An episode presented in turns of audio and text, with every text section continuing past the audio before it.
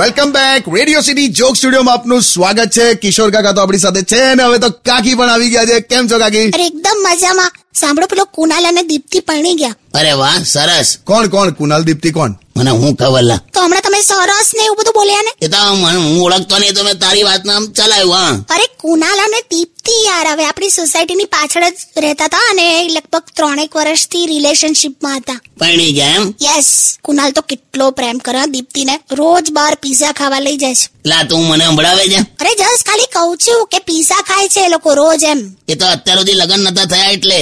લગ્ન પછી આ જ દીપ્તિ કોક ભંડારામાં જઈને દૂધીનો હલવો રૂમાલમાં લપેટીને લાવશે જોજે જો ચાલુ થયું તમારું એવું જોઈ લે હવે આ શરૂઆતની જે અવસ્થા હોય ને એમાં આ બધું સહજ છે એ અવસ્થામાં તો છોકરાઓ કેવું કેવું બોલી જાય મને હારો એક મીણબત્તી હળગાવવા માટે જે ચાર પાંચ માચિસની તીલી વાપરી કાઢે એ પાછી એમ કેતો હે તારા માટે કે દુનિયાને આગ લગાડી દઉં અલા જપને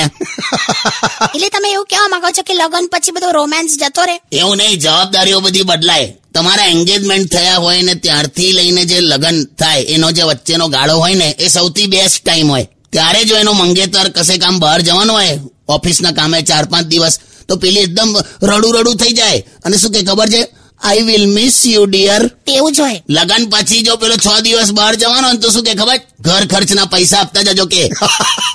જો મેં તમને કોઈ દિવસ ઘર ખર્ચના પૈસા નથી માંગ્યા મેં ઓલવેઝ તમને એવું જ કીધું છે કે આઈ વિલ મિસ યુ હા એ કરું એ તારું કેવું પડે કેમ કે મને ખબર છે કે પૈસા તમે આપવાના નથી જો બાજી હોશિયારી મારી